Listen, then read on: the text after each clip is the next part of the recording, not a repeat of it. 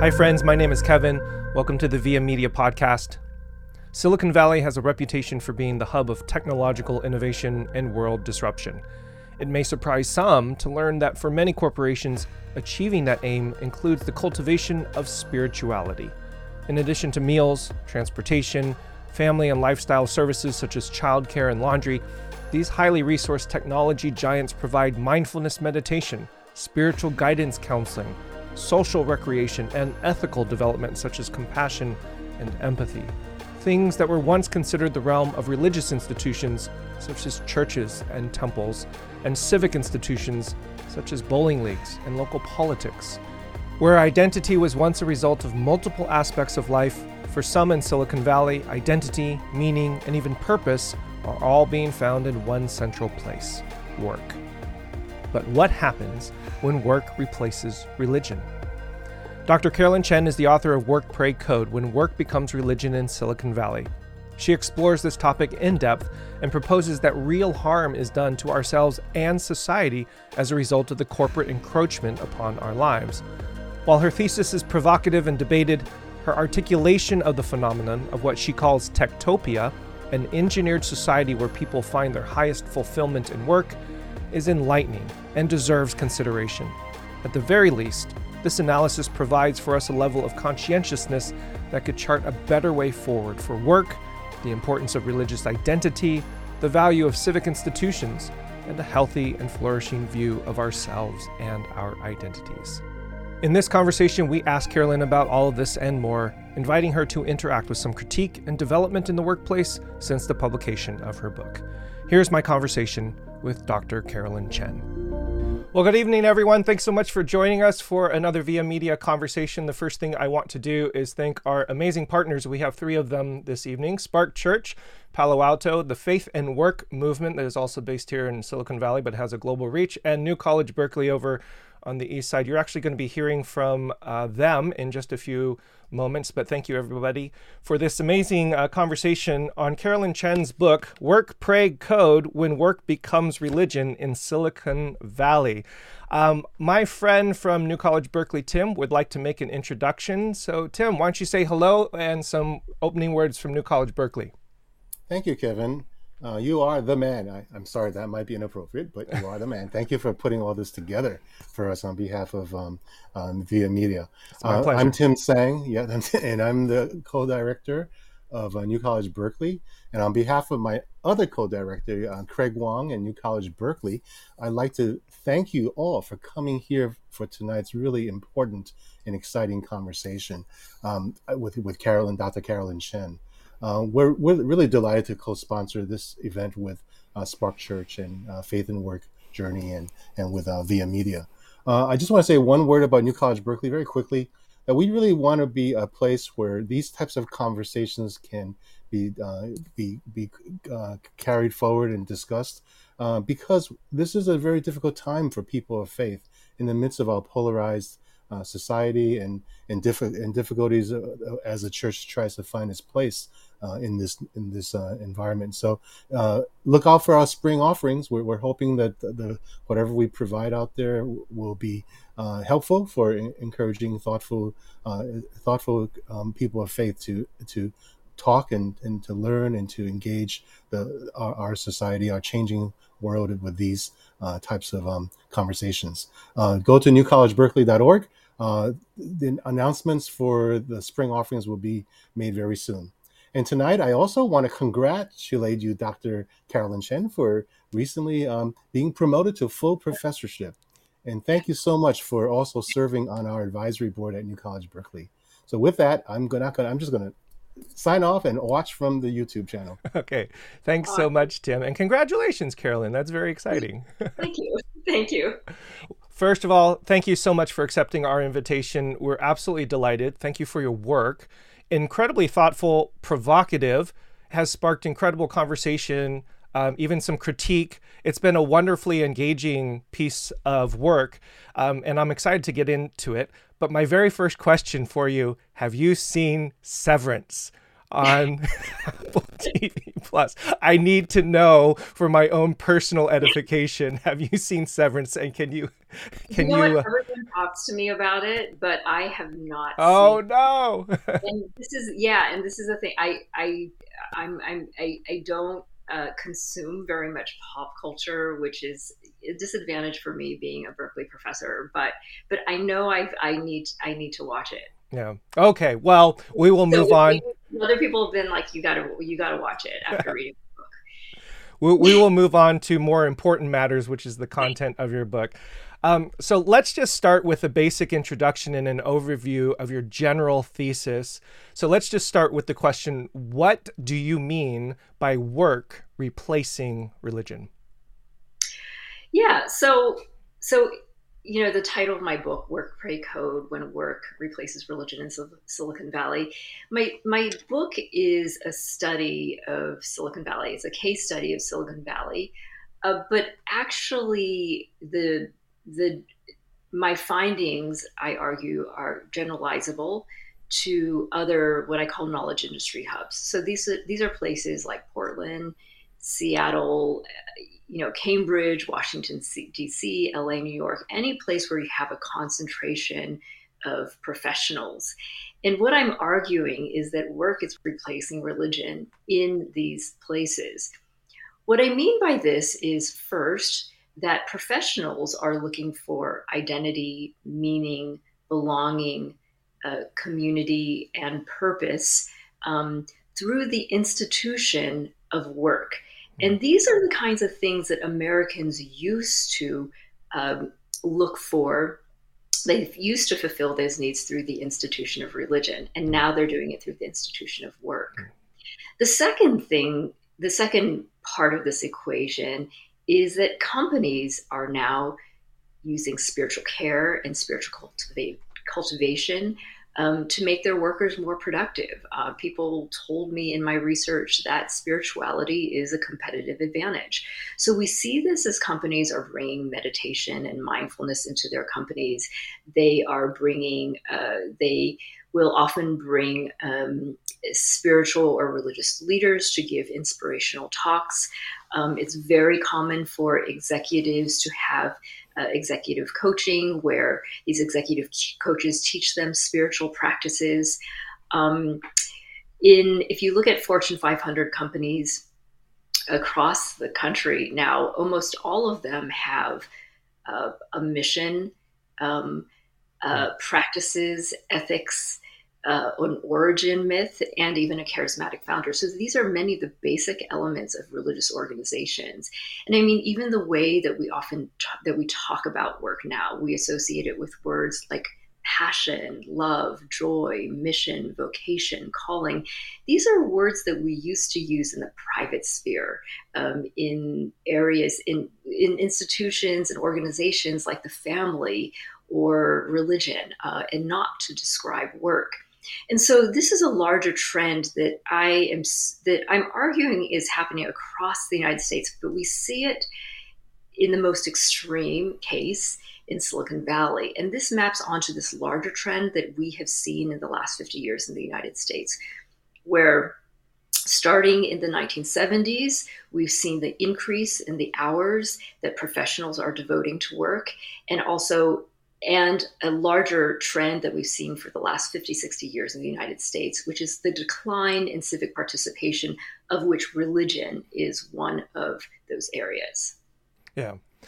Um, in many ways, what you've articulated is kind of the most recent iteration because part of what you do in your work is to talk about the expansion of work. Like this has a long history of trying to become either more efficient or much more focused.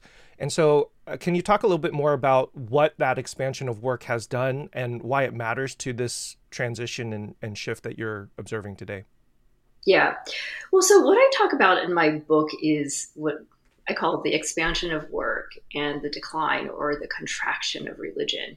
And what I mean by the expansion of work is essentially the expansion of work in people's lives not only taking more time, energy, and devotion than it has before, right? In the way that we often talk about work extracting from us, but it's also expanding in our lives in that it's fulfilling many of the social, spiritual needs that we used to rely on other or institutions. So that now we are not only material materially dependent on work, but also socially and spiritually dependent mm-hmm. on work to meet our needs.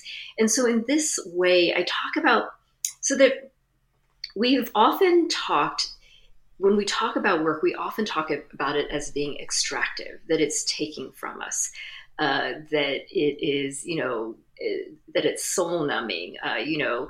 Um, but what I argue instead in our in, in my book is that we've seen this shift in the last 45, 40 to 50 years, particularly when it comes to professional work, that work has actually become attractive. And that's part of this thing that we often don't really see. It's attractive because it's meeting more of our needs, it's giving us meaning, it's giving us purpose, it's giving us a community in life. Um, and here I just want to back up and say that this is not uh, this is this is not by coincidence, but rather this is a trend that we see in the last 50 years that maps onto larger social, economic, and political changes in the United States. Um, the most important one being uh, these two major trends. One is the rise in global capitalism, so this this increased competition. Uh, uh, um, that American firms are experiencing. So this need to change its corporate culture, and then secondly is the is the shift to a knowledge economy, mm. and so that the way that we think about workers, the way that we even think about human capital, I mean that is a fairly recent and new word in our vocabulary that we think of labor as capital that we think of an individual as a person as human capital that can be grown and developed and invested. The, these are very different understandings of labor that we have that's emerged out of the last 50 years so that we actually see this change in company culture where they've where they are where companies have really invested in changing their company cultures to make work as a space for fulfillment. So we've seen this in ways, for instance, where work cultures have changed, where workers, and I should back up and say that this is really only applying to professional and high skilled workers. Mm. Uh, the companies have really invested in them. Um, they have given them more autonomy. They've changed structures so that they're more, so they're less hierarchical. Uh, there is profit sharing. There are stock options. You know, you get to choose your own title in many Silicon Valley places. Um, and they've also invested in your personal development. That's a mm. big thing, right? Um, so that there's this this investment now.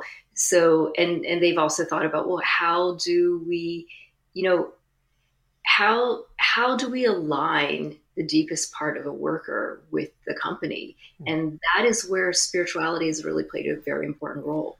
You've articulated some of that shift. I think most um, poignantly through the changes in human resources in the HR department. Can you articulate what HR once was and how it shifted to what it currently is? What is that shift and what is it now, at least in some of your research and, and writing? Yeah, so that shift. Um, one, uh, um, an older, uh, uh, someone who I interviewed who's retired but used to be uh, the CEO of a very prominent tech firm that you would all recognize, told me that back in the day, they referred to HR as human remains. So HR is, you know, so something is like the the department that really uh, you want that you that everyone wanted to avoid, right? And and sort of like they don't bring very much value to the company. I think that that's been a big. Uh, sort of a chip on the shoulder of many of the people in HR that I interviewed. Well, the way that I heard people talking about HR uh, in my interviews was very different. Where I would ask tech workers, they would about you know what their relationship was to HR, like what they thought of HR, and they would tell me things like, oh, well, HR, they're the ones who get you theater tickets. They're the ones who arrange your meals. They're the ones who get, you know, make sure that you have your BART pass, etc. They're the ones that are taking care of you. Um, they would use words like, you know, taking care of, nurturing, pampering. Mm. Um, and one person, he uh, described to me that how the HR person in his firm, um, how in their cafeteria, uh, in their, I guess, their lunchroom, I should say, um, had put up this big poster of Darth Vader that said, Luke, eat your vegetables. um, so he explained to me, yeah, you know, HR, they try to get you to eat your vegetables and they even tell you to clean up, up, up after yourselves in the kitchen. And then he said to me, you know, they're kind of like mom. So I came up with this term corporate maternalism. Mm-hmm. Um, to really show that shift in that relationship, the role that HR plays. And when I would talk to people in HR and I'd say, describe your job to me, they would say things like they use these maternal phrases like care, nurturing people's souls, you know, nourishing, uh, nourishing people, um, you know, taking care of them because they can't take care of themselves. So there was very much of this emphasis on this care of people's bodies, people's minds, and people's spirits yeah. in order so that they could become more optimal workers. Yeah. It was with that in mind because the biggest threat to the tech industry was burnout. Yeah. I want to back up just a hair to maybe some of the historical trajectory of this. One of the um, questions that emerged from the book club that I was a part of and, and from some of the experiences. I mean, I'm right here in the heart of Silicon Valley. I got a bunch of Silicon Valley folk that very much relate to this. Um, but the long history and the trajectory is um, there's a question there. Reading your book, you would kind of conclude that work and kind of this push of capitalism that you mentioned is the causal force, or at least a primary causal force mm-hmm. of this replacement. Um, and then, of course, some people have suggested that some of your work is actually the next iteration of what Robert Putnam did through Bowling Alone, you know, uh, several decades ago. But then there's this question of is it really causal or is it just simply filling a gap that was already coming into existence by the decline of these civic institutions? Again, vis a vis Robert Putnam's work, that this was a trend that's been happening a long time ago. And yeah, the reason uh, sorry the reason why i feel like that is important is because there's a value there's there's almost an implicit value judgment that in this evaluation because I, I when reading your book i'm like oh my goodness it, you could feel like these corporations are encroaching but then there's this other potential interpretation where these corporations are simply filling a gap that was already there that has been growing and one of i think my uh, book club members just said, well, why not work? Why not allow this kind of integration to happen? Mm-hmm.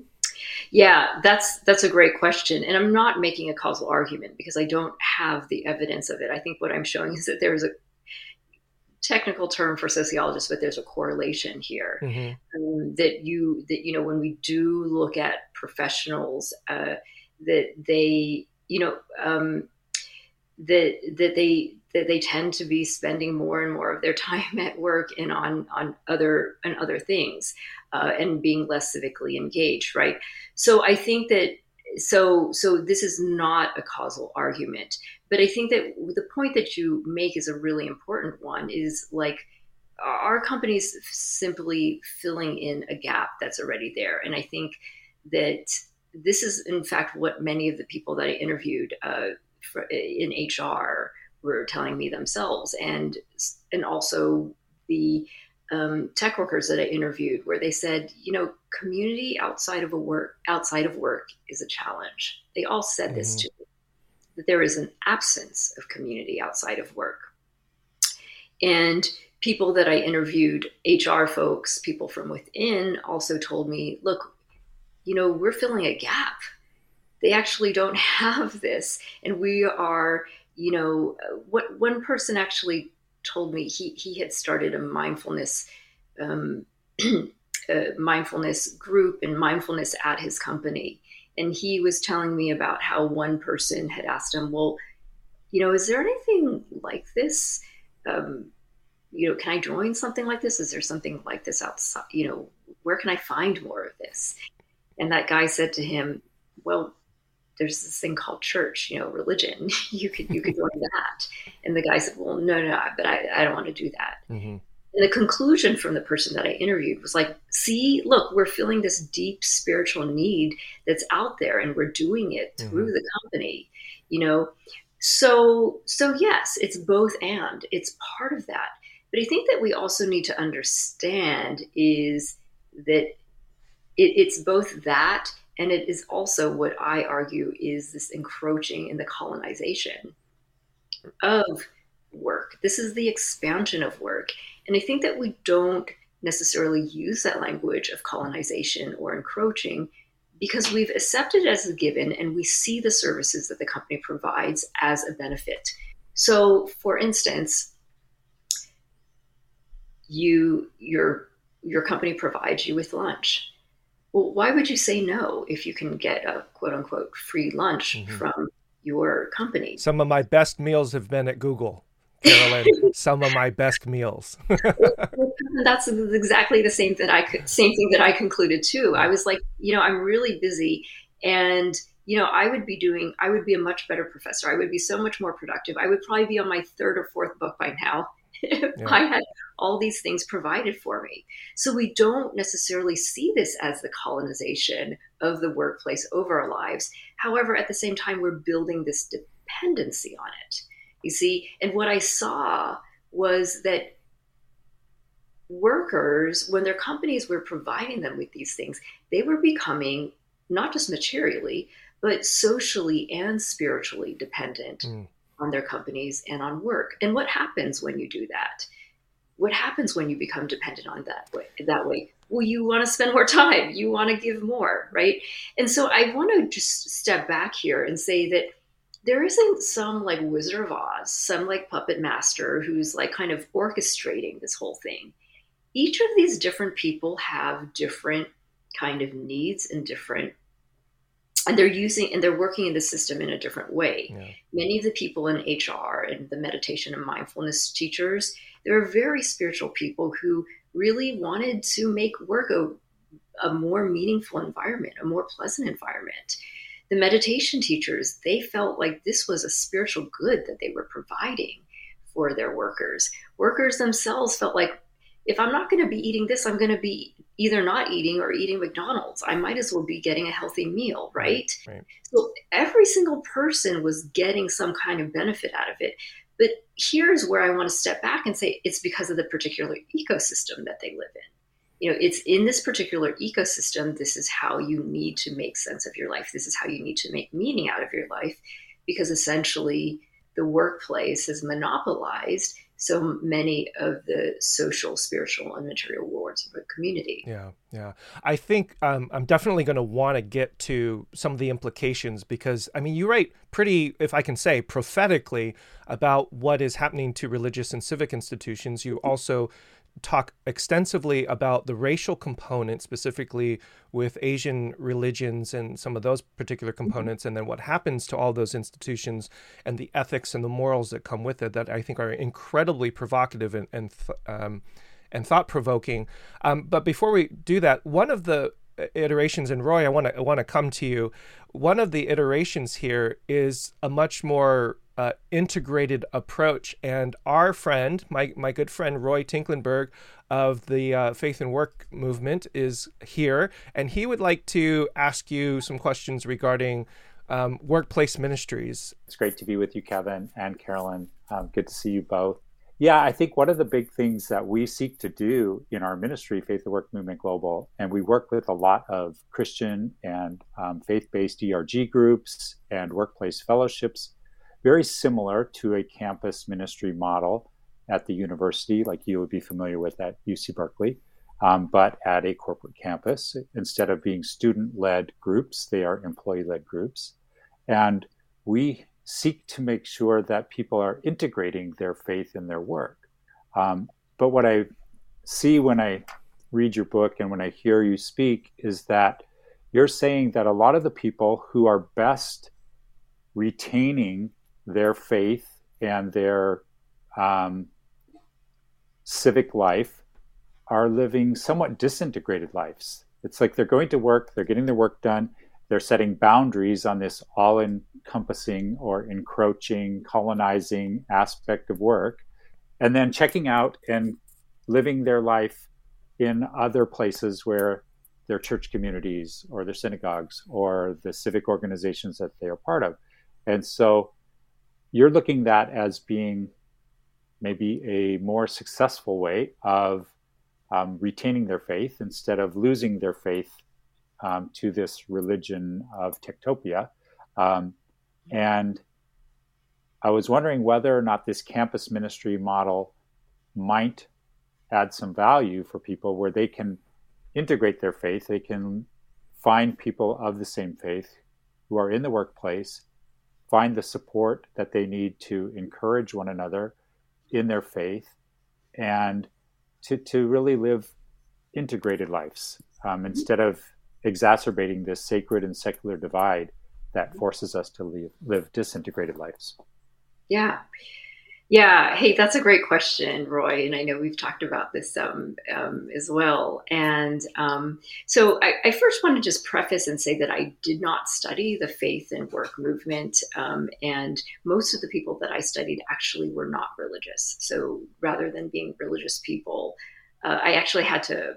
Um, uh, over I had to actively search out people uh, of faith for my study in Silicon Valley, which you know kind of shows that religious folks are actually a minority in the tech workplace. Um, but I want to go back to, um, to, to those who have not read my book just a little bit more to explain a bit more about my findings. So what I argue in my book is that um, that work has replaced religion and that many people worship work. Um, and they, what I mean by that is that they sacrifice, they submit, and they surrender to their work. And in my study, I found two groups of people who resisted work worship. These two groups of people were older workers. Um, this is like late Gen X um, and older, um, and religious people of all ages. So these could also be millennials. And what do these two groups share in common? What these two groups share in common is that they are actively involved in organizations outside of the workplace. So that might be, and for religious people, this was often their faith communities. Uh, for older people who were not religious, these were various kinds of civic organizations outside of the workplace. And these kinds of people were had a very different kind of life than the typical tech worker. And what I argue is that they actually led less integrated lives in the workplace so that they could be more integrated in their communities and their faith communities hmm. outside of work. So they also had very different kinds of work habits as well. For these folks, their closest friends were not in the workplace, whereas most tech workers, their closest friends were in the workplace in the same companies. Um, these workers, the people who didn't worship work, and I'll just now just talk about religious workers, they um, they tended not to socialize as much in the workplace, so they weren't joining social clubs, um, and they were also very very uh, careful about rationing their time. It was very clear they were rationing, where they saw like I don't want to spend I want to spend as little time as I can at work to get everything done so that I could leave work. And there was also this sense of rationing their energy as well. So there's this thing with work, which I'm sure anyone who works in a corporation has heard the invitation to bring your whole self to work, mm. right? Bring your whole self to work. Well, what happens when you bring your whole self to work? Well, you give your whole self to work essentially that that's what the whole point there is is that when you become again socially spiritually even physically dependent on your company you also give more to it because you rely on it more and so what was the difference with the religious workers who were less integrated in the workplace well they had a community. They had a mission, they had an identity, they had a sense of meaning outside of the workplace that really defined them, that claimed them, that competed for their time, energy, and devotion. And this was very different from the folks from other, from the, typical tech worker. Now, Roy, I didn't interview very many people actually who were involved in, you know, ERGs in the company. And when I asked people why, they told me that they felt like they didn't have time to belong to a faith community outside of work and also inside of work. So they had to make a choice between the two. So there was very much of this feeling of this tension between, you know, if I want to have this life outside of work, it has to take from my work in some way, you know. And so, so that's what I was seeing is that people said they simply didn't have time to do. They did. They simply didn't have time to do both. Now, does that mean that a person who is not joining a Bible study, say at work, is not living an integrated life? Not necessarily so here's where we might think about integration differently that we might have different spheres. And here is where I am. Um, let me back up here and say say that I think that for the people I interviewed who were involved in faith groups in the workplace, uh, those people did find it rewarding because they felt like there was. Um, they often felt most uh, people of faith they describe themselves as being in the closet essentially no one else knew that they were mm-hmm. people of faith and they felt often stigmatized and marginalized especially in the tech workplace and so this great brought them great comfort to know that there was a community that they could mm-hmm. share you know with people in the workplace so i think that um, so i think that that so that I think that it does certainly it provides value in that way. Um, I think that what my concern here, though, and this is where I largely saw this with you know uh, Buddhists uh, who were providing meditation mindfulness often through like HR, was that what happens when you bring faith and integrate it into the company is that essentially the company gobbles it up, colonizes it, and so sets the terms for which you can practice. So that might be who's the composition in your faith group, like who are the people who actually have time to go to these fellowships, or it could be, you know, so so so the, that, that's that's part of the issue, or you know, at least with the with the Buddhists that I interviewed, it was often like, okay, I have to justify, legitimate these practices basically as contributing to productivity. And so here's my concern is that when you bring, um, and, and you know, and again, the meditation mindfulness uh, teachers really struggled with this is how do you bring your faith to work? How do you bring these practices to work, but not let work own you? Mm. That that was the big hmm. issue mm. here, and I think that that's a I think that's a really big that's a really big question, and this is where if you can have the institutional autonomy and separation, this is when, you know, if to me, I feel like if we want our faith, we want the ethic, or the ethics of our faith traditions to have an influence of in work, we need to have a strong institutional, strong institutional autonomy and independence mm-hmm. from companies and from their needs and their mission. Because yeah, I would agree because they essentially are colonizing all of our they're they're they're colonizing our world, especially in this in Silicon Valley. So how do we? So that's the question for me. Yeah. I agree that there is this aspect of work colonizing various aspects of everybody's lives, and um, I think that the antidote to worshiping work is worshiping something else, and you mentioned that yourself. And I think when you're in the company and you're surrounded by others in the company who are worshiping something else, that provides you this strength, as you say, to to um, not get swallowed up in this aspect of work becoming all encompassing.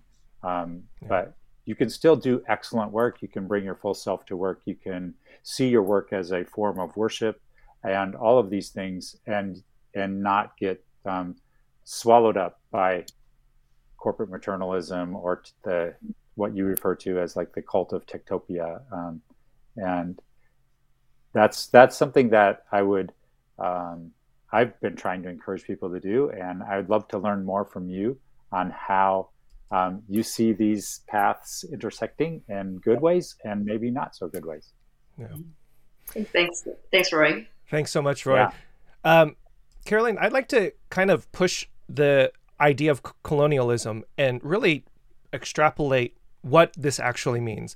You talk extensively about Buddhism being one, of, I mean, a prime example of this. Um, you mention, uh, I think it's on page 195 here, a Buddhism that is at home in the tech company is an ethically hollow Buddhism, one that must practice detachment from its own ethical teachings and turn its mind's eye away from the karmic consequences of the tech industry, extreme inequality, employment insecurity, and a crisis, uh, crisis in housing to name just a few.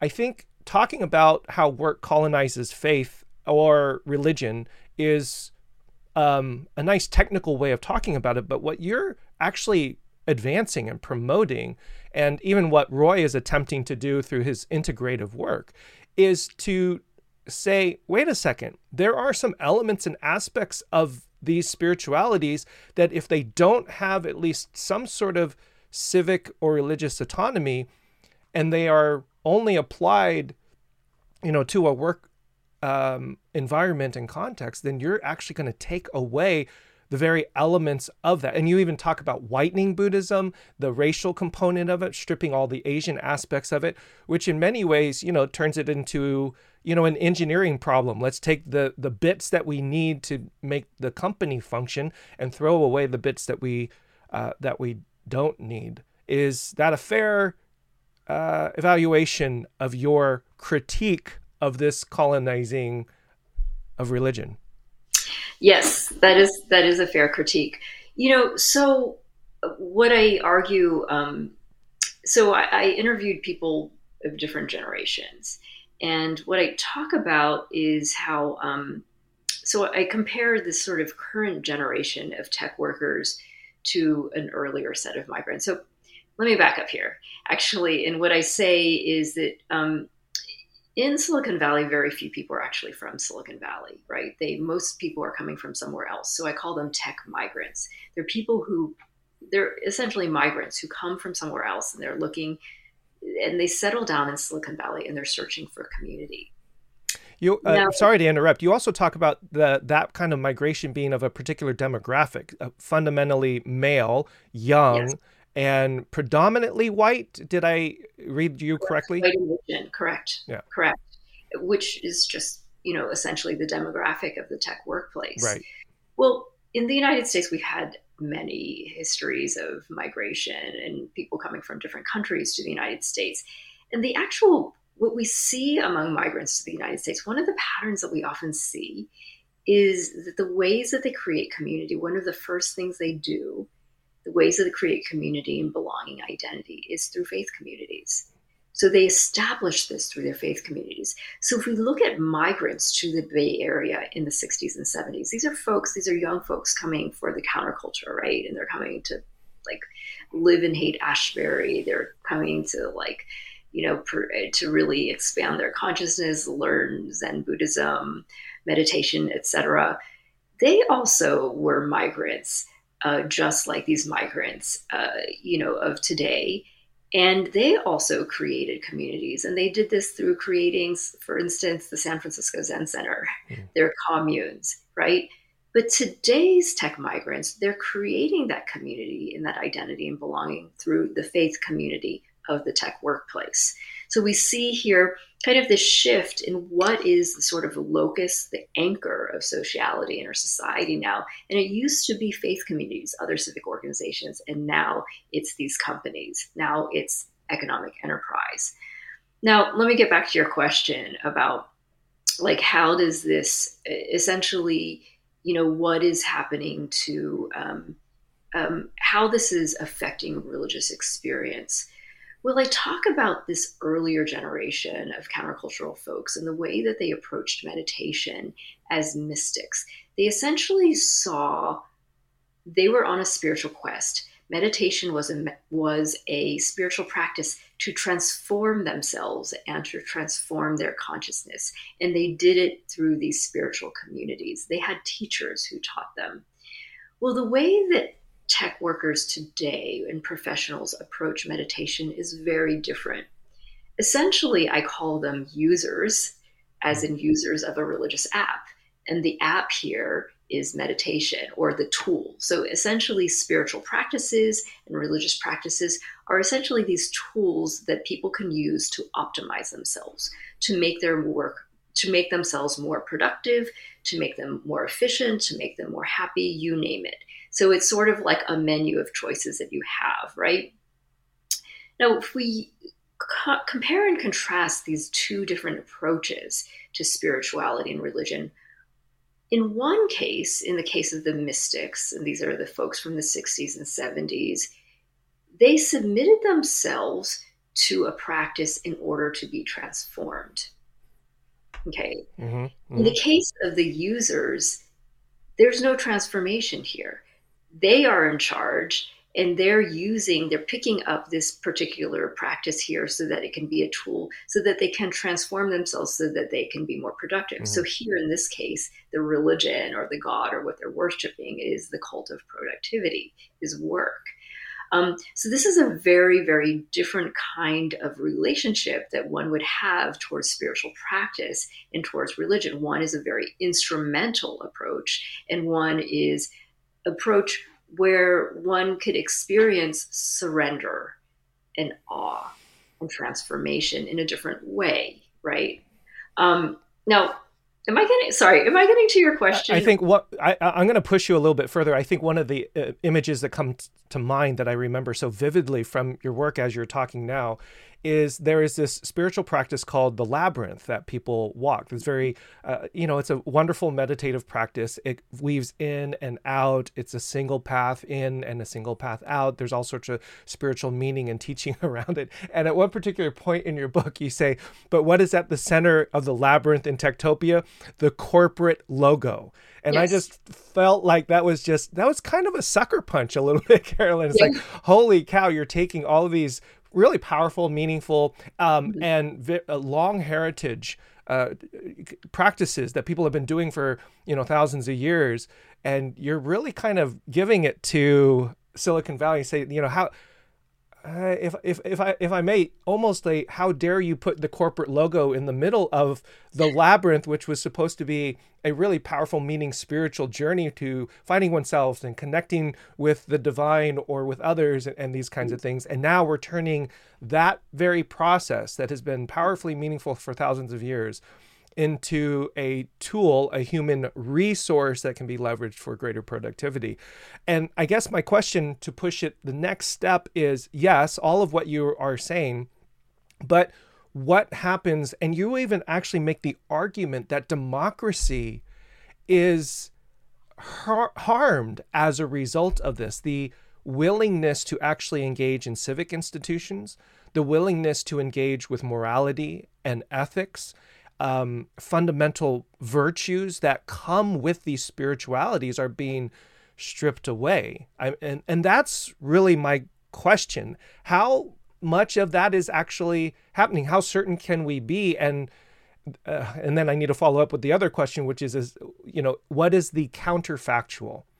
Mm-hmm. If you, if somehow the divine gave you all magic genie powers to tell Silicon Valley what to do, what would you do? Sorry, I, asked you like four questions and all that because it's all jumbled in my head, but that's kind of where my brain is going with all of this. No, good. No, no, no. Fine. I'm good with four questions. Okay, let me back up here and let's let me talk about Techtopia just so that we get a sense yeah. of like where I'm coming from, and then and then I might lose my train of thought, and then you just got remind me again. We'll do it. Okay, we'll do it together. okay, so so in my book, I, I, I talk about this concept of techtopia. So techtopia is um, is an engineered society where human where work becomes the highest source of fulfillment, and and this is describing Silicon Valley essentially. Um, and in Techtopia, what happens is that the workplace is like this giant magnet that essentially attracts all the time and energy and devotion of a community, um, such that you have these other social institutions. This is the family. These are your faith, your faith communities. This is your Rotary Club, arts institutions, et cetera, et cetera. That these other magnets, which have grown small and weak in comparison, and basically in order to get a share of the time and energy of the community okay they have to service the they have to service the tech workplace.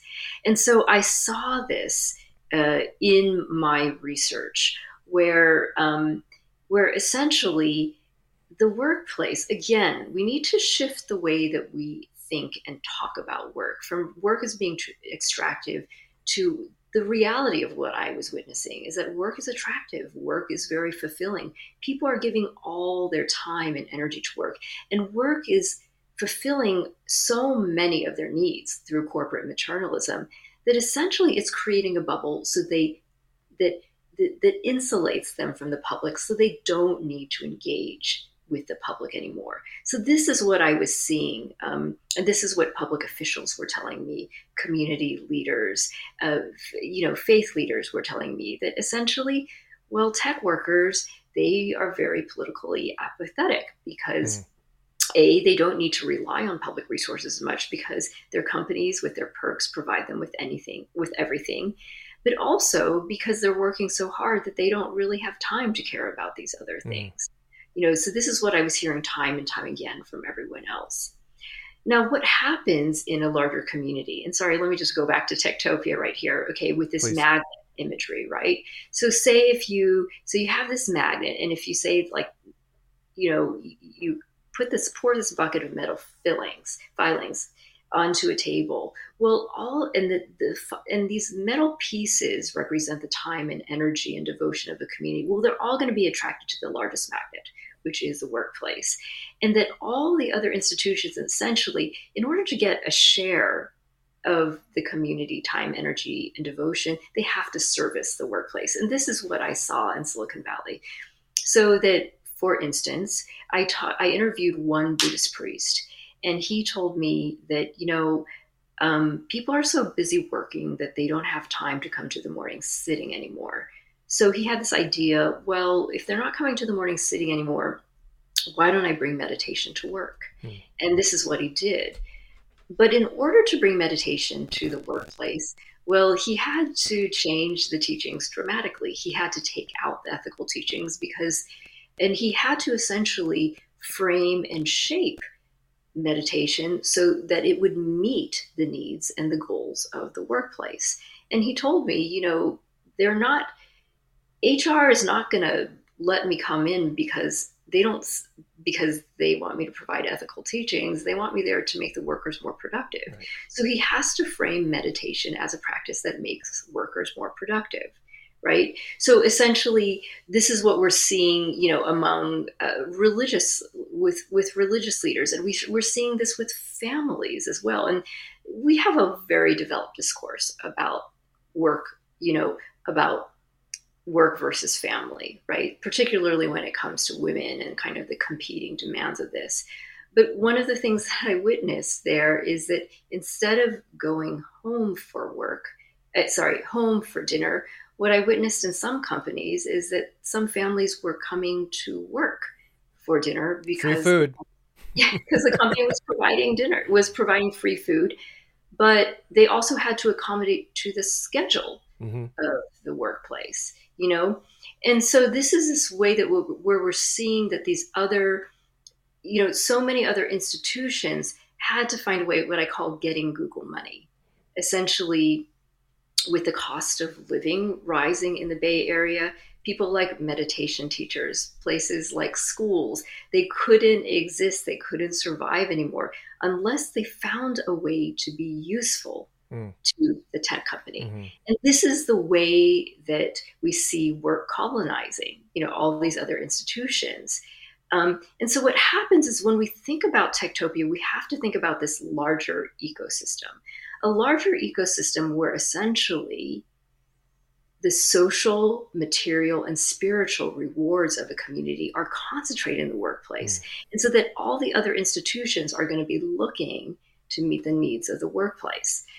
Okay, now Kevin, I totally forgot. Like, what was your one of your question two, uh, three, and four? So I'll I'll jump to the last question, and then Sammy, if you want to grab some of those Slido questions and throw them in, we'll uh, get to some questions. We got a lot of uh, activity on the Slido. Thank you everybody for participating. My question for you Dr. Carolyn Chen is the genie gives you all magic powers. Yes. What is, what is the counterfactual? Because some of what I heard from some of my my folks here is like, but is this really so bad? And a little bit to um, I think Roy's question as well about having an integrated life and, and making it all work. Like, what is the other option here? What is the other option? Right. So, so listen. Okay. So, just a couple of things here. I will, you know, let's use as an example in comparison a different time in American history. And let me bring you back to the 1950s. This is around the time of the rise of this large American corporations and, you know, the rise of white collar work in the United States.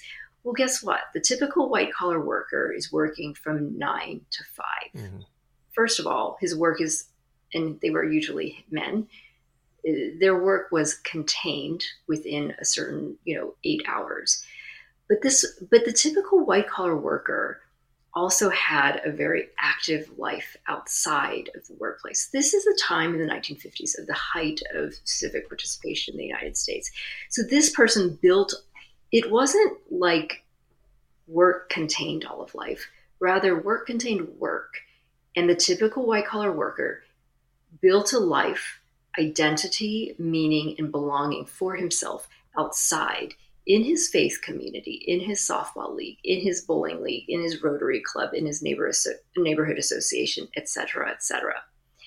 This is when you talk about what is the other counterfactual.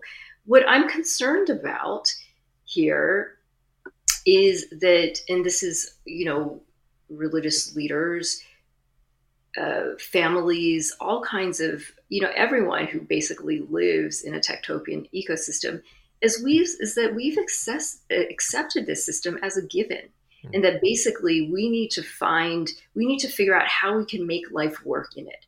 How can we make, you know, we would not be having this question about how do we, you know, how do we how do we create a Bible study in the workplace if work were from nine to five mm. and we had time to have a a fulfilling spiritual life and spirit, fulfilling spiritual community outside of work. We wouldn't even have to entertain that, right? But we've simply taken it for granted. So when you ask me, you know, what I mean, I would love for faith leaders, community leaders, politicians, folks to be asking, well, hold on, let's not take this for granted. It, you know, give them that genie. Mm. Like we, we could build this all over again. What would we what would be we build? Are we simply accommodating to this techtopia? You know, and here let me just say something that it's provocative. I don't know if it's true, but I'm just going to put it out there. Okay. You know, um, we often talk about work as being a no, we don't often, but some of us talk about work as being a source of idolatry. Hmm. We're supposed to be worshiping God, but we're worshiping work instead. But when we really look at the situation in a place like Techtopia, what's the real golden calf here? Hmm. What is the real idol? And I'm just going to put out there to be provocative that maybe the real golden calf that we're worshiping is our religion mm. is our faith. That what we're really worshiping, in other words, is work. But we're using our faith as that image, as this thing that's making us help worship work even more. Hmm. I'm gonna have to chew on that one for a little while, Doctor. That's pretty. Um, yeah, that is pretty interesting, and there's lots of potential nuances to that. Uh, that yeah, I mean, let me just put you know because this question is like I think that one of the questions that many Christians ask who are professionals is, you know how do i use my work to serve god? But again this question is one that we might not have need to be have been asking 50 years ago 100 years ago. It's because of this particular historical moment that we live in in these circumstances in which everyone around us is talking about how work must be meaningful about this is a, just a given that we must be passionate about our work. This is in fact the these are, in fact, the, the signs that one is a person of privilege, that you get to have meaningful work, that you get to be uh, passionate about your work. Uh, all right. So this conversation just took a turn for another hour. I need another hour of your time. uh, I'm not going to do so. Thank you so much. We've got a, a, load of questions, so this is going to be a little bit rapid fire, and I hope you're able to uh, listen quickly. Um, our first one's from the book club. What else would you have? Uh, what else would you have included in your book if you had written it um, after observing the rise of work from home culture in the post-pandemic world? Um I think um, that's a that's a that's a really great question because you know what I talk about in my book is essentially um, how uh, how life has become a part of work. Mm. You know, essentially how how the how the boundaries between work and life have, are, have been completely obliterated, right? And that that work has swallowed life.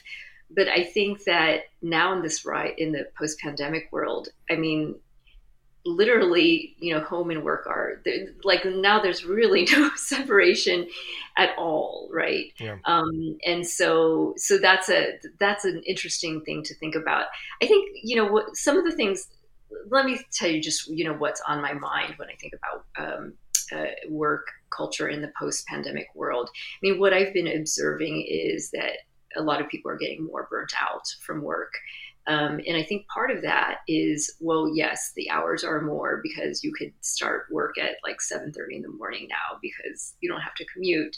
There could be meetings, but I think that the other thing is that work has become more remote in the sense that the social and and spiritual benefits of work have become more remote as mm-hmm. you're working from home. And so I think that I, you know, uh, what I what I find really interesting here is that you know people talk about things like the great resignation about quiet quitting and this sort of thing. And yet the narrative about needing work to be meaningful and needing to be passionate about work hasn't changed at all. In fact what i've been hearing is instead like you know i want to change my work to find more meaningful work. So that has actually stayed that's the, the very basic assumption that's part of work worship is actually it, it's incredibly resilient and and and resistant to to the pandemic. And and that's p- still what people are looking for in work i find. Mm, yeah. All right put on your uh, consultation hat. In an enlightened society how does a good corporation provide employee benefits? Are there certain perks that a company simply shouldn't provide yes, I, I, think there are certain benefits that a company sh- uh, certainly shouldn't provide. Um, I think that you know what I saw was that companies were providing more and more for their employees, but um, and um, when I often felt like, why don't you just give the employees time? Like, why don't you give them time off to have a decent lunch break and to go out? And really get away from work and just take a break.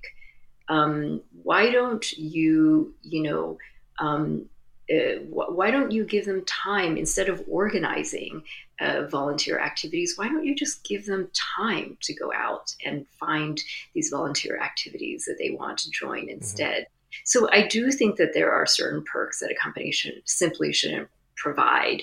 Um, I think that a lot of like the food perks. Uh, sorry, I mean, I know that it's super convenient here. I mean, believe me, I wish I had those too, but it actually comes at a cost to the local community and small business owners. You know, I would talk mm. to restaurateurs who are just like, I can't make it work here in mm. Silicon Valley because I have to compete against these tech companies and their their cafeterias. Like I can't, you know, I can't make and and I would interview people and they would say like, oh, you know, my chiropractor. Well, my chiropractor now works for LinkedIn, you know. Mm-hmm.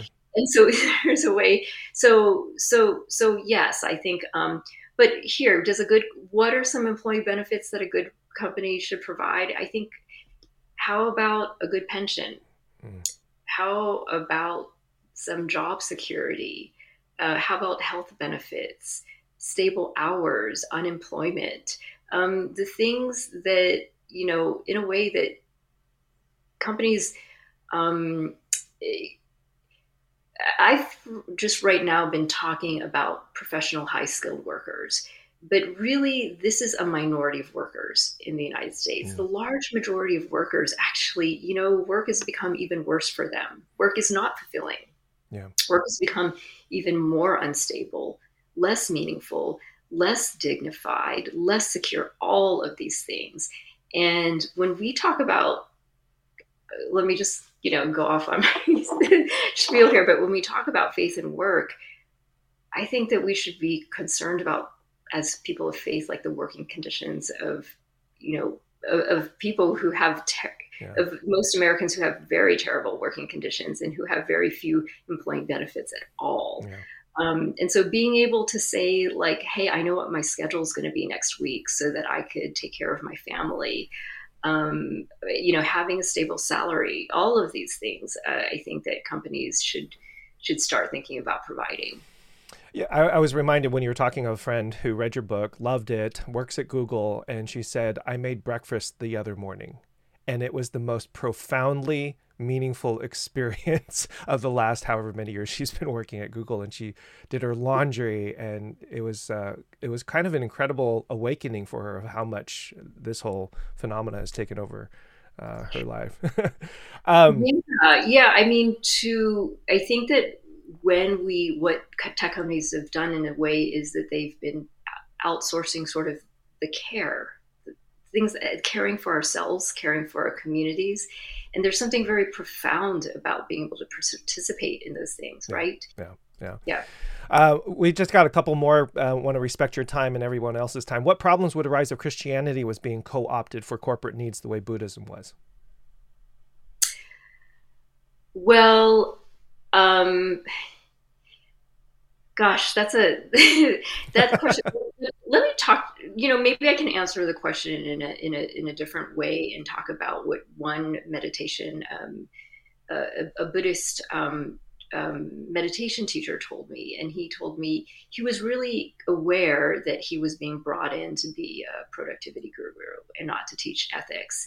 And and, and you know and he was just kind of talking about mindfulness. And he said you know we would really be providing we would really be teaching the dharma we would really be setting the providing the conv- conditions for a more mindful world if we could reduce the salaries between the CEO and the lowest paid mm. person in the tech company.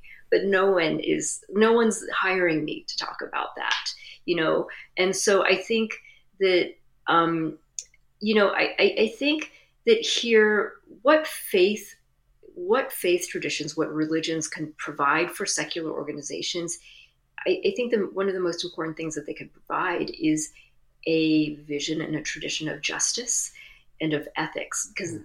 because companies don't have that and this is one of the things that faith communities of all traditions can provide for secular organizations where profit is the bottom line mm. and i think that this is and, and buddhism has essentially lost uh, in these companies that ethical voice has been lost and has been wiped out. And I think that that could also happen to any religion, including Christianity. It's uh, very much connected to your provocative um, observation or, or provocation or or statement that if we begin to worship our religion, what what ethics or values or virtues mm-hmm. get lost in that particular idolization um, as yeah. well. Uh, we'll throw this last one up. Um, as I think um, a statement and as kind of an exhortation. I read the book, lots about devotion of Silicon Valley tech workers to their jobs, but how devastated are they if they get terminated? That part was missing.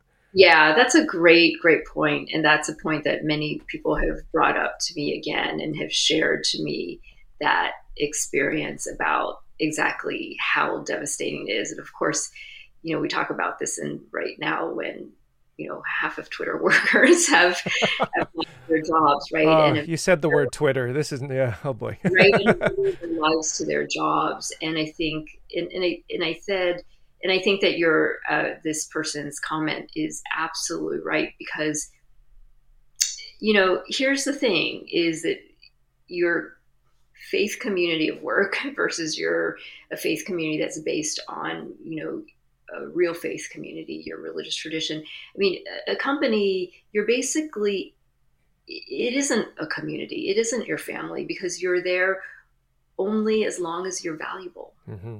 only mm-hmm. as you can contribute, as long as you can contribute to the bottom line. But these words like passion, love, joy, calling, vocation completely obscure that relationship. Yeah it completely obscures that relationship. And here, you know, Kevin, I'm going to just bring in Marx here. but, but, yes. but I think that that's what Marx is trying to, one of the points that he makes is that essentially there is this oppositional relationship between the workplace and the worker, where the workplace is the company is trying to get as much out of the worker as possible. We call this exploitation, right? Yeah. But essentially, the way that Silicon Valley companies' cultures are have been cultivated and created is to completely obscure that kind of that kind of tension and that that that that that, that these two parties might have opposing interests. Mm-hmm, mm-hmm. And so and the thing is is that tech workers forget that because they are in that particular ecosystem because they are in these work cultures and so they're absolutely just devastated when they get terminated. Absolutely because yeah. you've forgotten that. But what if you remember that from the very beginning? If you did you'd be like i knew this was coming. It was just a matter of time you know as long as as soon as you know as soon as you know as soon as my skills are no longer needed i'm going to be terminated. As as soon as you know as soon as i'm not you know, et cetera, et cetera. So, yeah. so I, I think that, that, that you're absolutely right. I want to um, thank once again, thank you, Roy, um, for participating and contributing. Thank you, Tim, for your introduction and partnership. Thank you, Spark. And uh, just wanted to throw up all the websites of all of our partners for their uh, contribution and partnership in the event. Thank you, everybody who um, joined us online and for submitting all of your questions. We're sorry we couldn't get to all of them. The book is Work, Pray, Code When Work Becomes Religion in Silicon Valley by Dr. Carolyn Chen. And I just want to close by saying thank you so much for your, the provocations and the, the study and the research. And in many ways, what we're all um, attempting to do and, and trying to navigate this chaotic world of ours is trying to shine light on the areas that are sometimes hidden from our eyes. And I think I, my, my own personal experience with some of this stuff has been I I would not have thought to see things in the way that you have articulated them um, because they are so subtly encroaching upon our lives. And for all of us, um, what seems to be at the base of this is the pursuit of meaning, purpose, belonging, and letting those virtues and values really shape our identity and our connection with the world. And um, while there's still, I think, plenty of controversy and critique to be had regarding some of the work that you've you've advanced, I think your ability to articulate these ideas and provoke us into thinking much more critically about this engagement has been a phenomenal gift.